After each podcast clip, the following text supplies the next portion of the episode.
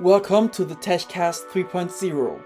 Here you can expect exciting current short news about Web 3.0, the metaverse, and much more, presented by Nick Alexander.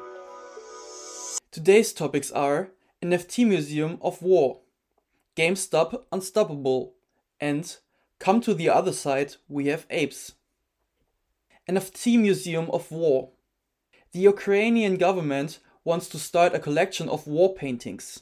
Every artist has the chance to apply with his portfolio to the government and to be included in the collection. Each work will cost about 0.15 ETH, which is about $500. Releasing the collection has two advantages. Firstly, it raises money which the government can use in these times. Accordingly, Ukraine has already received $100 million in cryptocurrency in recent months. On the other hand, to draw attention to the war. By storing them on the blockchain, anyone can view the images and restricting them is difficult. So maybe some pictures will make it into Russian society and draw attention there to the destruction in the neighboring country, which they used to call a brother state. GameStop Unstoppable. The platform has been announced for a long time and finally a first beta version of GameStop's platform can be experienced. GameStop's goal is to make digital property tradable quickly, cheaply and securely. In doing so, GameStop is of course primarily targeting gaming NFTs due to its connection to gaming. The power is to be shifted back to the players and creators. 100 million will be given to NFT artists who create for the new marketplace.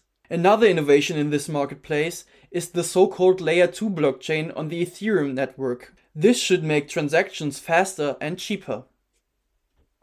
Come to the other side, we have apes. The Bored Ape Yard Club has announced its own metaverse. After the pitching deck of the company behind the NFT project was released to the general public, some insights into the future of the project were published.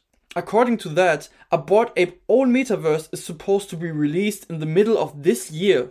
In addition, a video has now appeared in which other NFT projects are also involved. These are CryptoPunks, Cool Cats, Cryptoadz, World of Women, Meebits, Nouns, and the Mutant Ape Yard Club.